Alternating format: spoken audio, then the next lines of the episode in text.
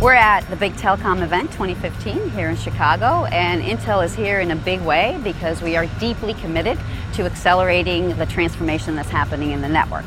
We are seeing huge progress in terms of the pace at which the industry is innovating and moving from the technology feasibility stage, the proof of concepts, the trials, now to mass deployments and uh, commercial releases of products. We had the Leading Lights Award uh, preceding this big telecom event. Intel, in fact, was acknowledged for our open network platform and the reference architecture that we have been working on for a number of years now on our third release.